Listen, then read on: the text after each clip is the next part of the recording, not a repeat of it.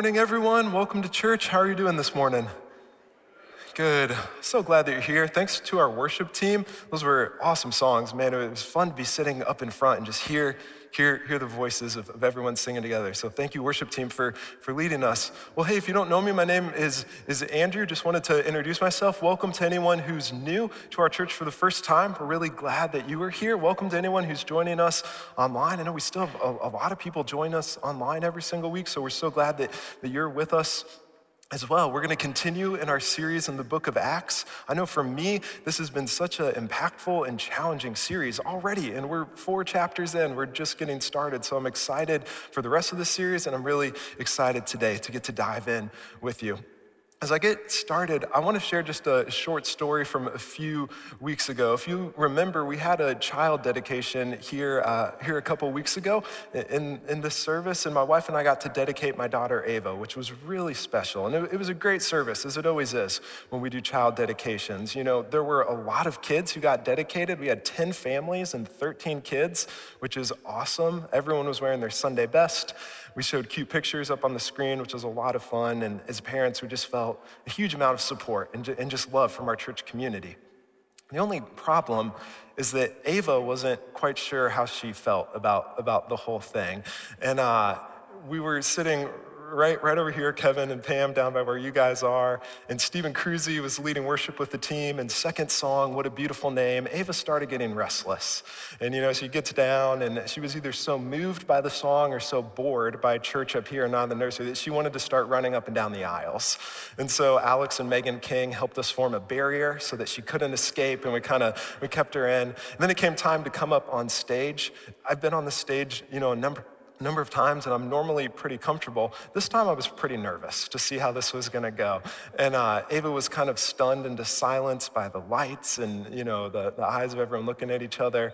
But after about a minute, I could just feel as a parent, and you, you know that feeling when you're holding your little son or daughter and you're like, oh no, they're getting restless. This isn't going to go well. And so Amber and I passed Ava back and forth. We tried to keep entertained, but there were 10 families, and each of them was sharing just a short Bible verse and a, a prayer request, but it, it took a little bit.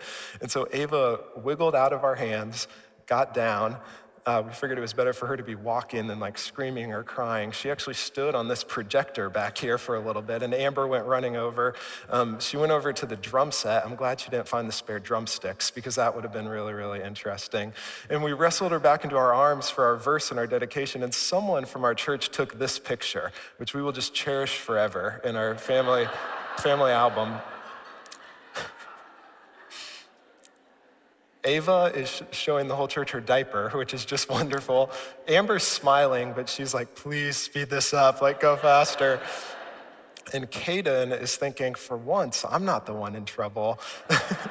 and he's also like, his hand is being crushed by my nervous grip right now. so, yeah, we'll, we'll enjoy remembering that one for a while. As Adam launched into his closing prayer, I made eye contact with him and I gave him this look that said, please make this a fast prayer. and when he said, amen, it was just this huge sigh of relief. And as Amber and I were walking off the stage, Amber goes, wow, that was rough. And I was like, yeah, it definitely was, but memorable. So Ava, of course, I mean, she was too young to know it, but she was, she was a hesitant, and, and, resistant devotee that Sunday morning. She wanted independence. She wanted to be in control. She wanted to be in charge. And that is so how it is with little kids. And I think when we're honest, that's, that's kind of how it is when we're adults, too. You know, as we think more, more deeply now about devoting ourselves to God, we often want independence. We want to be in control. We want to be in charge. God will invite us to devote our, ourselves to Him, and we'll say, God, I'm not so sure. I think I'd rather go stomp on the projector and, and play with the drumsticks, you know? Or as, as we'd say it as adults, God, I don't know. Um, God, you can have part of me, but not all. God, I'm not sure that I can trust you with every part of my heart. I think this can show up in our lives in a variety of ways. You know, maybe you're a believer of Jesus, but your finances have the primary devotion of your heart. Maybe um, you come faithfully on Sunday mornings, but you're more excited for Sunday afternoons when you can watch football or, or, pursue a hobby.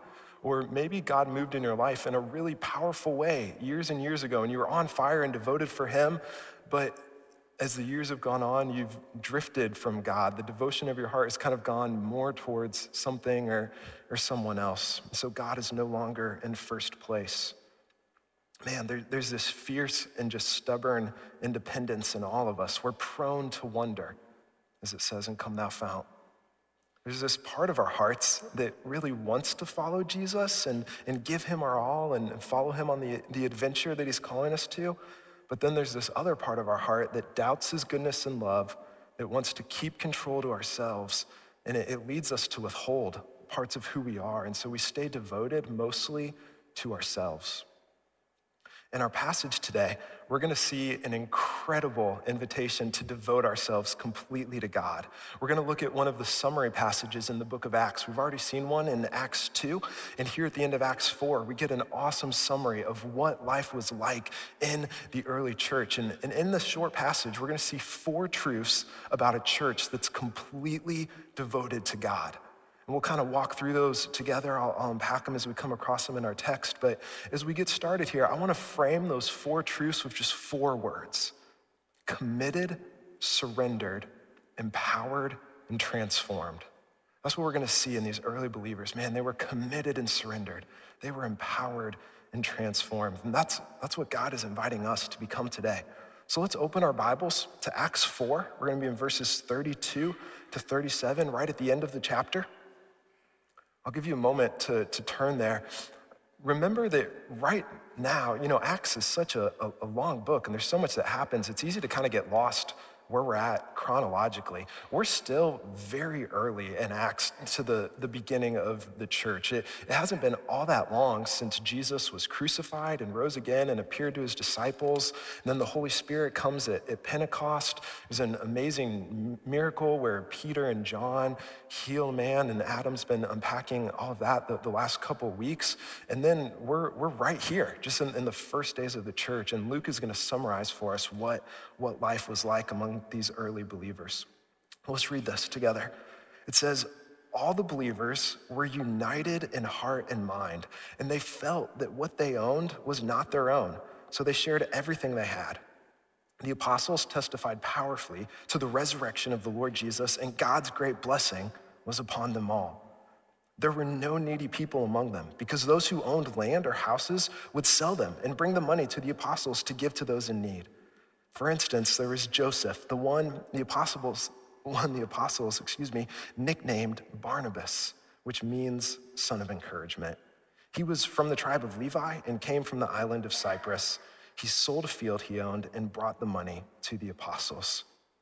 Let's take a moment and just pray and ask God to, to lead us as we dive into this text together. God, we, we want to pause now in our hearts in the midst of a, a, busy week for many of us where there's been a, a lot going on, or, or maybe a, a tiring week where we feel weary, and we want to just bring our hearts to you, God. We invite you to speak to us through, through the Holy Spirit, speak through your word. God, bring conviction where we need to hear it, bring encouragement where, where we need it. And we just commit this time to you. In Jesus' name, amen. Let's look again at Acts 4 32.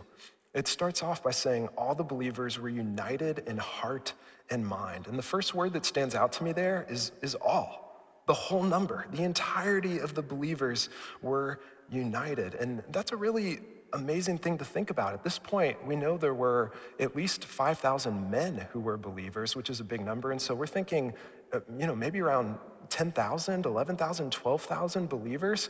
They were all united in heart and mind. That's a big group to be committed to each other.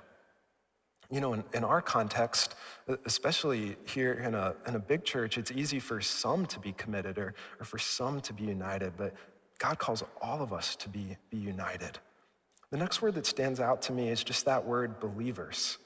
Um, it's not until years later in Acts 11 when this community is first called Christians so for now, they're simply called believers. This is the community of those who have believed in Jesus, trusted him for forgiveness, and, and decided to follow him. And Luke is going to tell us what life is like amongst them.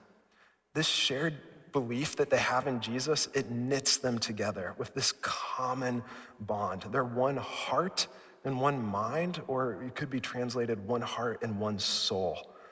These are um, words not that refer to just one specific part of us being devoted to God, but what Luke is trying to emphasize here is they were totally devoted to God. All of who they were, their heart, their mind, their soul, their strength, all of themselves was devoted. And I think he probably uses these words here to kind of intentionally call back to Deuteronomy 6, 4 through 6, which is a really important verse in the Old Testament. It says this Listen, O Israel, the Lord our God, uh, the Lord is our God, rather. The Lord is our God, the Lord alone, and you must love the Lord your God with all your heart, all your soul, and all your strength. You must commit yourselves wholeheartedly to these commands that I'm giving you today. Here in Deuteronomy and here in Acts, God's inviting total devotion. And this is the first truth that we see in this passage about a completely devoted church. They're completely committed to God and his people. They're, they're completely committed to God, and, and not only to God, but, but also to the church, to his people. They've given all that they are, they're all in. Now, this kind of of commitment is amazing and it must have been really fun to be a part of, but it was also probably really challenging. And I love how honest the book of Acts is about that. You know, we can look at this passage and say, okay, was this kind of like a, a utopia scenario? And, and, and, not at all. There was brokenness and, and division and conflict, just like we have in the church today. In fact, in the very next chapter, we're going to see some of that where Ananias and Sapphira try to take advantage of this generosity that's going on in the church to make themselves look better than, than they really are. And then there's another conflict right after that in Acts chapter 6, where there's conflict over the distribution of resources. So we have this, this unity but, but also the reality of just a, a large group of, of, broken people who are trying to do life and, and do church together. And in some ways, that makes the unity and the commitment all the more profound, all, all the more significant and, and important. And that's one of our values here an undivided mindset that, that heaven is big, that we're not going to divide over small matters, that we're going to be united about what matters most. But I think it's important to talk about this reality that this unity just wasn't this kind of idyllic, peaceful, easy thing, because for, for any of you who've been around church for a while, you know that ministry can be hard and truly committing yourself to it all in, it, can definitely be challenging. One author put it like this, and I thought this was really insightful. He said, Such deep unity is not easy to maintain. If our standards are high, our expectations for each other will also be high, and so consequently, the pain of, of disappointment can also be high. And he said this it's, it's often painful to try to be a Christian community in the way the Bible describes. And, and is it good and, and beautiful and, and amazing and, and awesome? Yes, it, it's all those things too. But man, when we fully, fully give our hearts to something, there's a vulnerability and a, a, trust there that, that actually opens us up to the possibility of, of hurt and pain. And, and, if you've experienced that, that pain from the past can actually kind of make you hesitant to dive all in again in the future. And I felt this in my own life. When I was in my early 20s, I got the sense that maybe God was calling me to ministry, and I was serving as an intern at a church in Indianapolis and worship and college ministry, and I was just feeling more excited about life and, and my career and vocation than I ever had before. And I felt like God was calling me to be, to be a pastor. And there was this part of my heart that wanted to follow that, but there was this other part of my heart that was really hesitant because I had grown up in the church and I'd seen some difficult things happen, and, and a, a few of those hit close to home. And to be honest, I was scared of being hurt again in the future and, and scared maybe of my family being hurt. And so I was, I, you know, I, I, told God, okay, God, maybe, but, but I don't know. You know, I'm, I'm not 100% sure. Well, fortunately, we went on this retreat where our facilitator encouraged all of us as interns to go just spend an hour with God alone, just listening to his voice. So I went for a hike in, in the woods, and about half an hour in, I found myself getting really emotional and just kind of sharing with God some of, some of the pain of, of things that had happened in the past, telling God that I was afraid, that I, that I wanted to, to follow him, but that I was really scared. And it was like God said this to me. It was like he was calling me forward, and like he said this Yes, there may be parts of the journey that are difficult and painful, but I will be with you in those moments. Don't you dare let the fear of the future keep you from what I'm calling you to do and to be, because it's going to be amazing.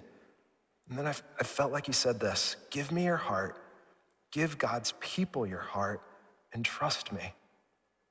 And so, with a lot of fear, I've stepped into that call very imperfectly at times. And there have been times where it's been really challenging, but it has been so good. And, and I don't regret it for a second how I've met God, even in the midst at times of, of those challenges. So it can be scary to give God our hearts fully, to really give Him our hearts. But it is also scary to think about the consequences of keeping our hearts completely to ourselves and, and what can actually happen to our hearts if we do this. C.S. Lewis, who always often says things memorably, he, he said it like this There is no safe investment. To love it all is to be vulnerable. Love anything, and your heart will certainly be wrong and possibly be broken. If you want to make sure of keeping it intact, you must give your heart to no one. Wrap it carefully round with hobbies and little luxuries. Avoid all entanglements. Lock it up safe in the casket or coffin of your selfishness. But in that casket, safe, dark, motionless, airless, it will change. It will not be broken. It will become unbreakable. Wow. It's really vivid imagery that he uses there, but that's what can happen to our hearts if we, if we just keep it locked up and totally keep it to ourselves and don't give it to, to any, anyone else or, or more importantly to God. And so it, it is a risk, but oh, in taking that risk, we find true love and true joy and, and true purpose. And so, one of the most courageous things we can do when we've been hurt in the past, either at times when it feels like maybe even we've been hurt by God or, or hurt in the church, is to give Him and His people our hearts again. Because God will meet us there when, when we do. So, here's a question that I want to ask, uh, kind of on this first point here Is there an area of my heart that I'm holding back from God or from the church? Is there an area that, that, I, that I'm holding back, or maybe that you're holding back? Excuse me, I've had a bit of a cold lately, so my nose is running. That was a really loud, loud. Scott, I'll give you the, the cue if you want to if you want to mute me next time. Is it a very like pointed part of the message too? So, okay. Is, there an area of my heart that I'm holding back? Maybe it's an area of sin where you're just totally resisting God. Maybe it's not a, an area of sin specifically, but it's an area of your life where you're keeping God uh, just kind of at arm's length and you're missing out on having Him be a part of it. Maybe really practically, God's been leading you to join a small group and you've been holding out on that because you're scared to be fully known or to, to open yourself up to community again. Or maybe there's an area of service, of joining God's mission here at First Free that He's been calling you to, but you've been scared to, to jump in. And this passage challenges us and invites us to be totally committed to God and to His people. But uh, not just that, there, there's more uh, that, it, that it challenges us and, and, and pushes us towards. The next thing that we see in this passage is these believers were completely surrendered to God with their possessions. They're, they're totally surrendered with what they have. Look with me at verse 32 through 35. It says, And they felt that what they owned was not their own, so they shared everything they had. And then let's skip ahead down to verse 34. We'll come back to verse 33 just a little bit later. It says, There were no needy people among them, because those who owned land or houses would sell them and bring the money to the apostles and give to those in need. When I first read that, there were two questions that, that came to mind as I was trying to envision this. First of all, okay, did all of the believers sell, sell their homes and their land? That feels like a, a lot of, of, of people kind of doing that all at once. And then, if so, how does this apply to us? Is God calling us to sell our homes and, and possessions? I was laughing earlier this week with Kevin that. Uh, we have budget meetings coming up this week, and we might be excited about, you know, the sudden increase in options that, that we have if, if that were the case. but I, I don't think that's necessarily what this passage is, is calling us to do, or the specific way to apply it. when we look at the rest of Acts and, and even the rest of the New Testament, we see many examples of believers who own homes. So we know that all of the believers didn't sell their lands and homes, or, or at least we know that this is descriptive of a moment in the church. And as Adam has said a number of times, maybe not necessarily prescriptive for every single time after that. Most of the scholars and commentators say that what was happening here is that some of the believers who were in a position to do so were selling homes to support those in needs. And, you know, in our context, many of us own a home or, or own land. In this context, it's, it's hard to know the exact numbers for sure, but one commentator thought maybe 10% of the believers would have been in a position to do so. You know, owning land, owning a home was, was somewhat rare in that age. It was kind of for the middle class or, or the upper, upper class. And there would have been many, many believers, uh, a vastly great percentage of them, who were very poor, who, who just had trouble making ends meet, especially if they had to leave something behind to, to follow Jesus in a new way. And so what you had here was some believers who could, who were able, who, who were giving their possessions to support those who, who really needed it. And, and that follows the, the pattern that we see in the New Testament. Even in 2 Corinthians 8, Paul encourages the Corinthian believers hey, those of you who have an abundance, give to those who have need, so that when you then have a great need, maybe later on, someone who has abundant provision can, can provide for you. So I'm, I'm confident that that is, is what's going on here. I think it's important to note that because some have used this verse incorrectly to advocate for um, getting rid of personal property and kind of a, a very uh, totally communal lifestyle. And the giving and sharing that these verses describe here are just completely voluntary. They aren't forced to give, they, they desire to give. And we actually see this kind of ironically with Ananias and Sapphira in the very next chapter. Uh, they sell a field tell the apostles that they are bringing all of it, but they keep back some of it for themselves. And Peter's response is really telling. He says, Ananias, you didn't have to sell this field. And once you did, the money was totally at your disposal to do whatever you want with. So there's nothing that's forced or, or, mandatory here. Rather, it's just these believers who care so deeply about each other that they want to give to support the believers that are in need.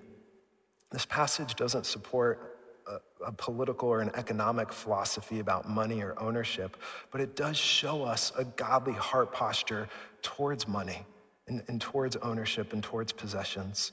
Look again at verse 32. It says, They felt that what they own was not their own.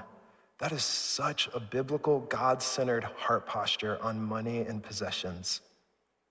They rightly recognize that their possessions are a gift from God. So, how do we apply this today. I, I don't necessarily think all of us need to, you know, rush home and, and sell our homes, as I said earlier, but this, that doesn't make this passage any more significant, any less significant, rather, or any less challenging for us. There's this heart posture of surrender here with their possessions, and God calls us to follow that example.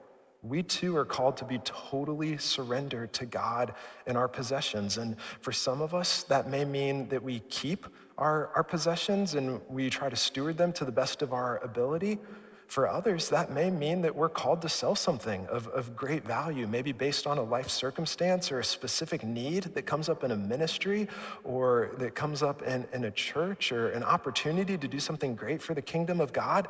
Maybe God would call you to, to sell something that you own. We, we live in such a time of, of just abundance and, and wealth and the opportunities to, to advance God's kingdom right now are, are strategic and incredible. And so maybe God would move in your heart in that way. Maybe, maybe there's a, a specific thing that God is laying it on your heart to let go of. And maybe it's something that initially was good, but maybe it's kind of become less good and that it's stolen more of your heart's affection. You know, maybe there's something that's become a little too important or, or way too important in your heart, and God would be leading you to, to let go of that and give it to Him.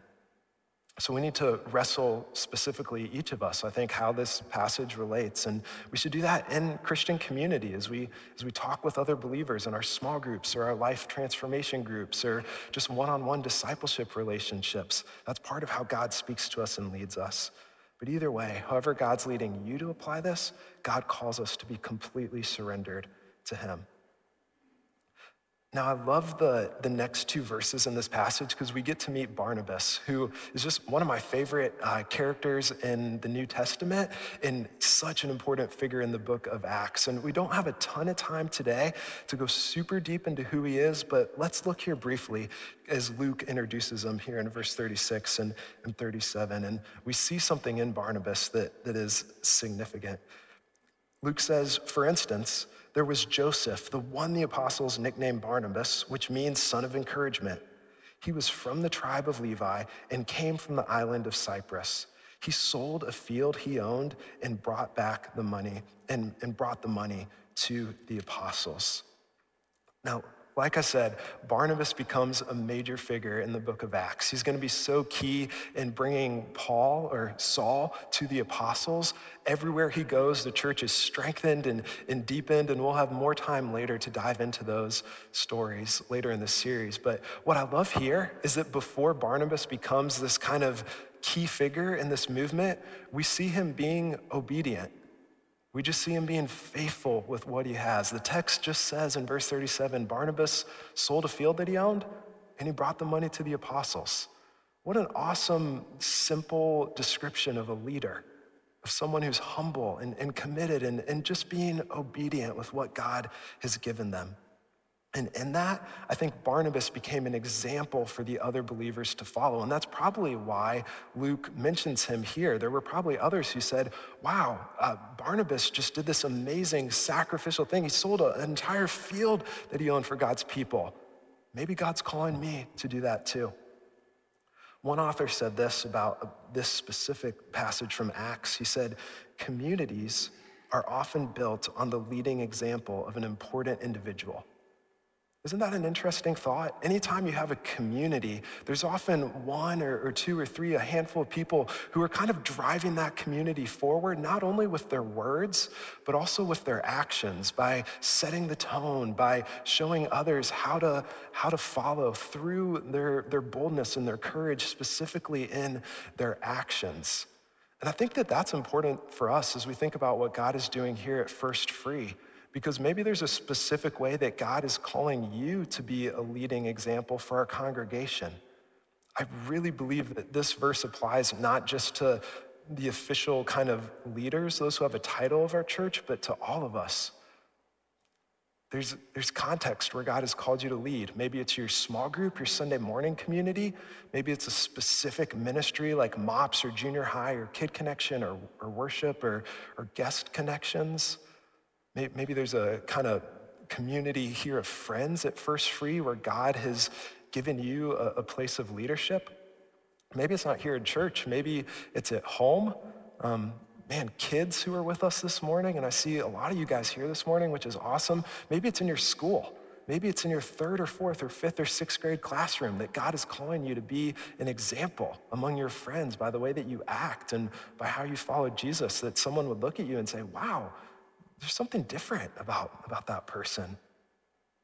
Maybe it's, it's just with your friends who, who aren't even believers, but I'm, I'm guessing for you, there's a specific way where God's calling you to be an example, like Barnabas, to show others how to be committed and, and surrender to Him. And so I want to ask another specific question here Is there a step of obedience God is calling you to take to be an example, to build community here at First Free?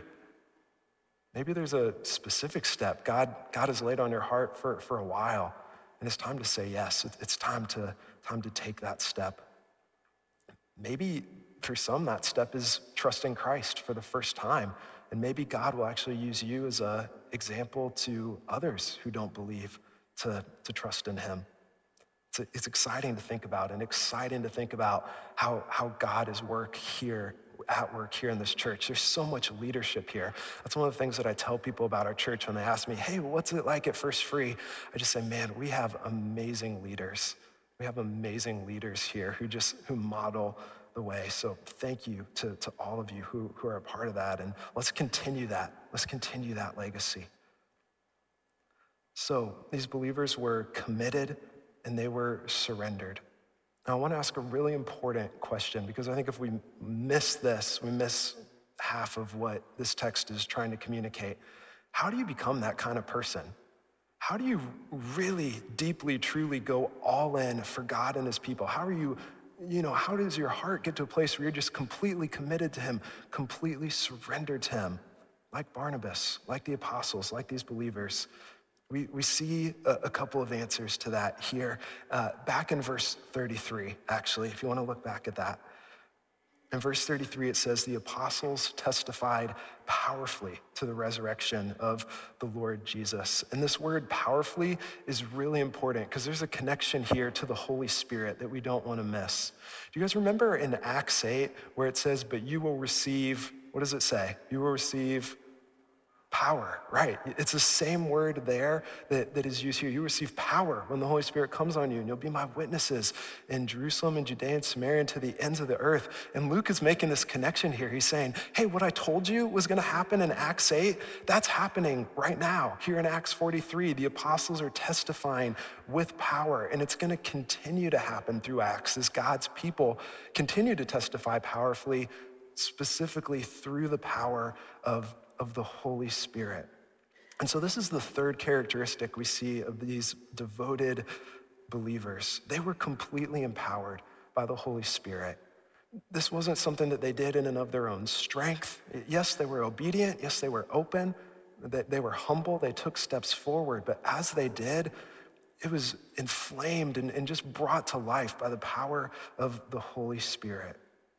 And you know, one of the things that stood out to me as I was studying this, and it's not right on the surface of this text, but I think it's, it's there as we look at the whole scope of Scripture, is just the unity between Jesus and the Holy Spirit.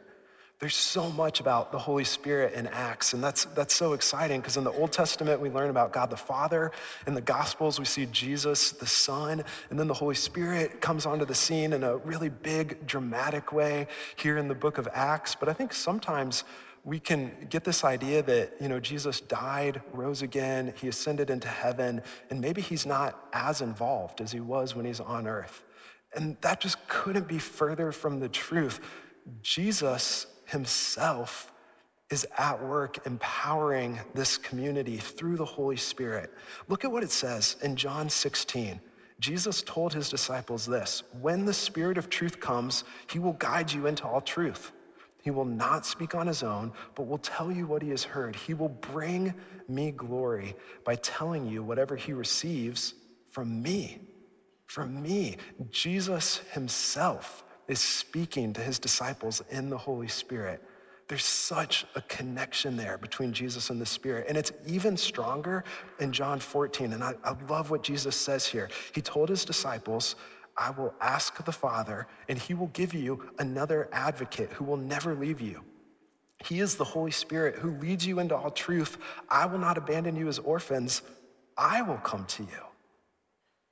Jesus tells his disciples through the Holy Spirit, I'm going to come to you. And, and, and yes, it's the Holy Spirit, but yes, it's Jesus coming to them in the Holy Spirit, through the Holy Spirit, to comfort and strengthen and encourage them. He's not up in heaven, just like watching from afar, detached and disinterested. He's actively involved with his disciples here. And how could he not be? I mean, think of his amazing love for them. Think of all that he sacrificed for them. Wouldn't it make sense that Jesus would want to be actively involved here as they launch the church? So the Spirit is at work. And Jesus himself, united with the Holy Spirit, is, is at work so powerfully. And I think it's important for us just to pause and, and just remember that that same Holy Spirit is at work in us. You know, we can think of the Holy Spirit a little bit um, vaguely at, at, times. You know, he, he the member of the Trinity that is the most mysterious for us. But let's not let that keep us from this connection that we have to Jesus in the Holy Spirit. I mean, how cool is that? That we are united to the Holy Spirit and that Jesus himself, through that Spirit, is at work in us. He's empowering us, he's teaching us, he's speaking to us. And so we don't want to miss out on that. We want to make sure that we're being aware of his presence in our lives, that we're asking him for guidance when there's a really difficult situation, that we're asking him for boldness when, when we feel afraid, because we, we can't do this without his help man, they were empowered by the Holy Spirit.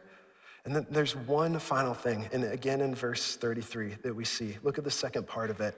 It just simply says, and God's great blessing was upon them all.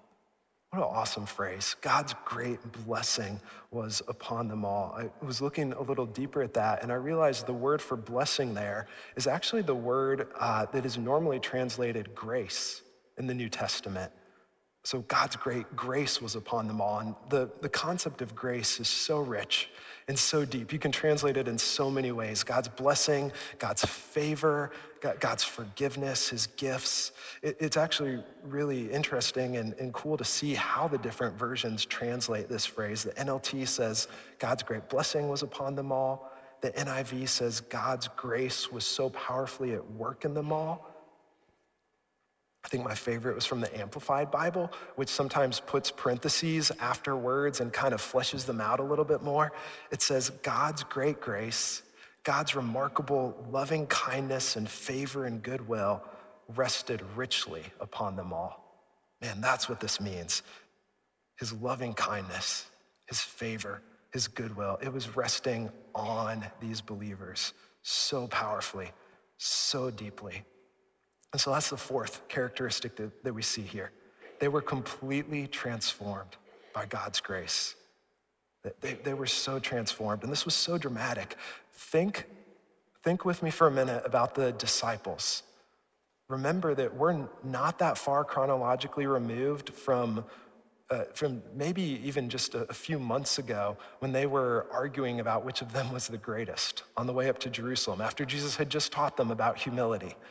And then this, these were the same men who, who just a little while ago had abandoned Jesus and fled from him, run away, and just kind of left him all alone in the Garden of Gethsemane when Jesus was arrested. Think about Peter, their fearless leader, who here is, he's just so bold and he's so courageous. But just a little while ago, he was the same man who denied Jesus three times, even when Jesus told him that he was going to. How did these men how did this change happen? How, how can you explain this? I think each of them had such a powerful encounter with God's grace that it just transformed them at, at, the deepest part of who they are. Try to put yourselves in the shoes of the disciples for a minute and think what it would have been like to be one of them, to kind of meet Jesus for the first time, to be intrigued by him, to be curious about him, to be drawn to him in, in, in different ways. And, then all of a sudden, Jesus starts talking about his kingdom and his forgiveness. And you get the sense of, wow, maybe this, this Jesus guy is, is bigger and, and more powerful than, than I thought. And then you see his miracles.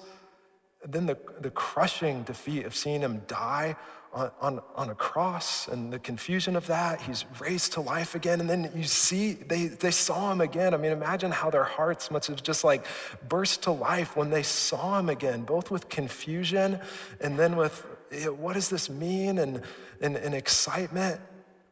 He really was who he said he, said he was. But then I think for each of them, there had to be this moment where they grasped the gospel.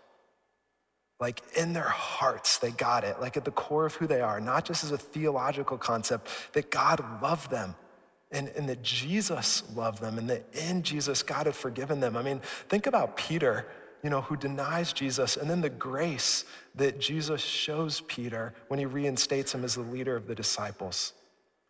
Think about Thomas, who was so filled with doubt, and the grace that Jesus shows Thomas, even in the midst of all of his doubts. They each must have had this moment where God's grace hit home in their hearts and it really transformed them. My, uh, my wife and I have been watching the show Downton Abbey lately. Any fans out there? Anybody a fan? I know I don't recommend all of the show, and I know for okay for all the guys out there, you can take my man card and just punch a hole in it, cut it up, shred it at the end of this because I'm going to do an illustration from from the show really quick.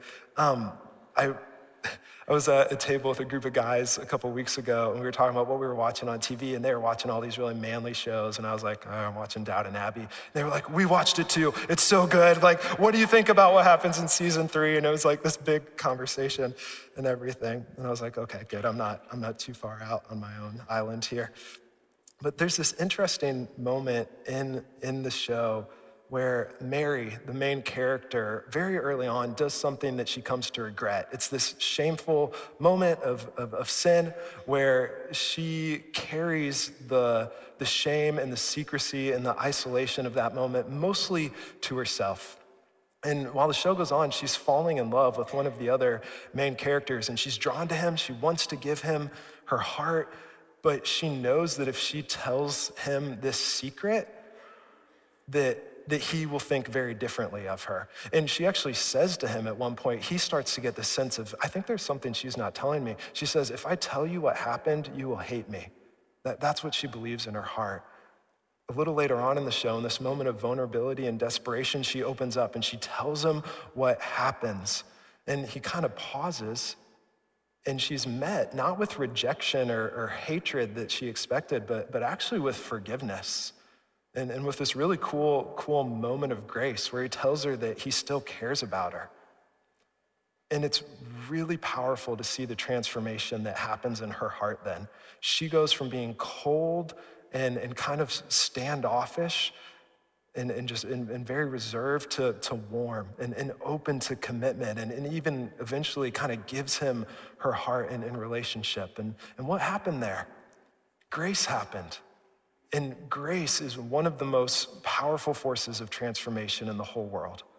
That's so true in our human relationships and how when someone shows us grace, it transforms us and what we feel towards them. And it's so true in our relationship with God. Man, I think that's what happened with the disciples. Their hearts just realized, oh my goodness, God, God loves me, He accepts me. I remember in my own life as an 18 year old when that hit home for the first time. There was so much sin, so much brokenness in my life that I was so ashamed of. And when it hit home that God loved me and accepted me, I just couldn't believe it.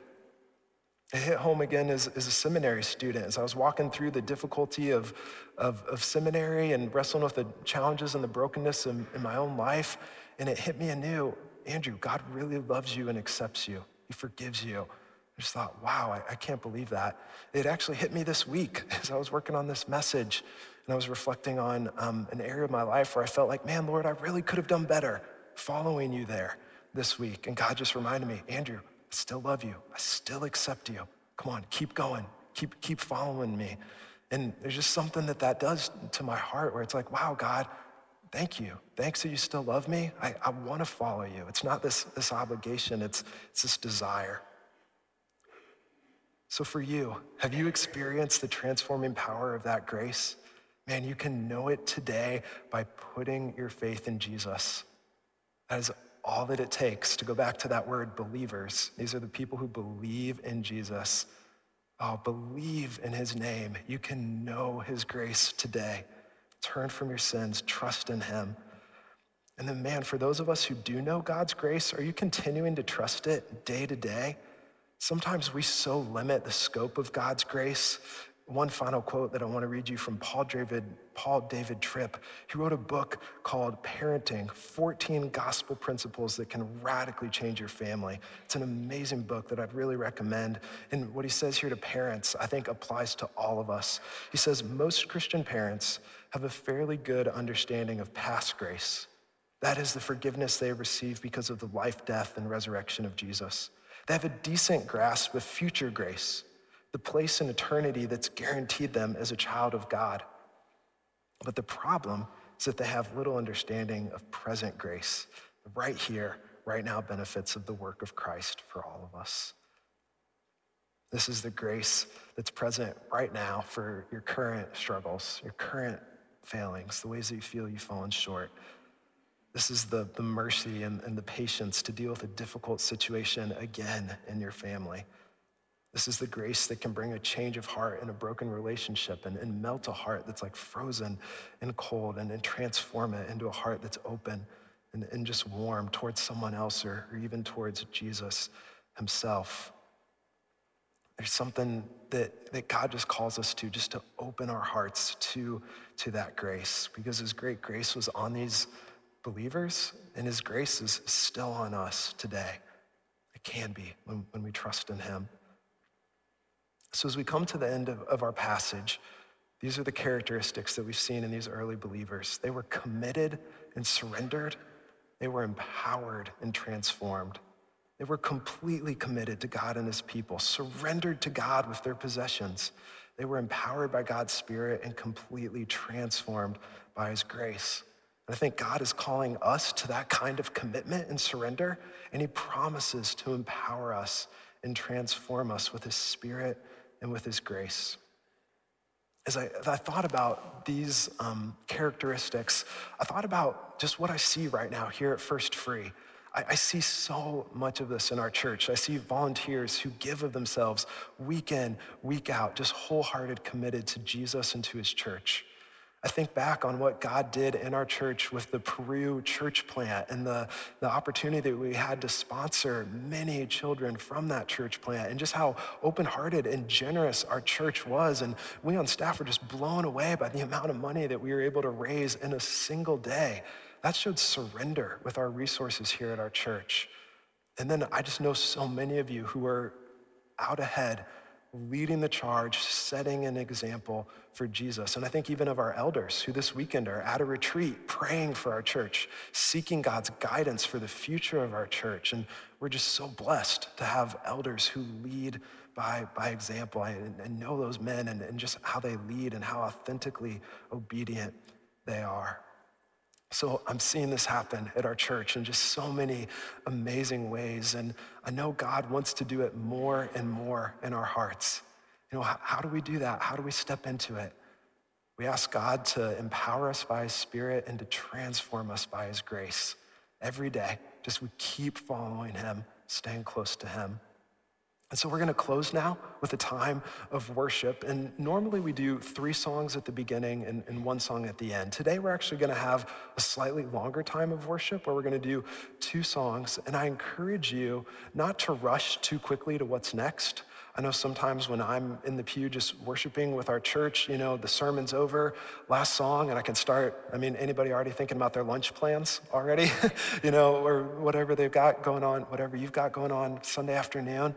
Don't rush too quickly out of what God may be doing in your heart. Take some time, draw near to Him. If there's a way that you need empowered by the Holy Spirit, tell Him about it. Ask Him about it. Ask Him to guide you and lead you. If there's a, a way, a struggle, a place where you need grace, ask God to meet you there. He will be so faithful to. As we sang earlier, every triumph, every failure, you're loyal to me, God. Man, that's, that's God's great grace. All right, let's pray. Let's draw near to that grace. God, thank you so much for your incredible grace that is available to us in Christ Jesus. God, I pray that if there's anyone here that you're drawing to step into that grace for, for the first time today by trusting in you, by putting their faith in you, would you just work in their heart so powerfully? Would you, would you lead them to, to take that step, God? And, and for the rest of us, we, we've seen a, a high bar here, an example to, to imitate. God, help us to be committed, help us to be surrendered. And if there's a specific way that we need to step into that through obedience, help us to, to be faithful, God. Not, not in our own strength, not depending on, on ourselves or our resolve, but asking you for help. Help us to ask for, for help now. God, we are so deeply thankful for your goodness. We're incredibly thankful for your love. In Jesus' name, amen.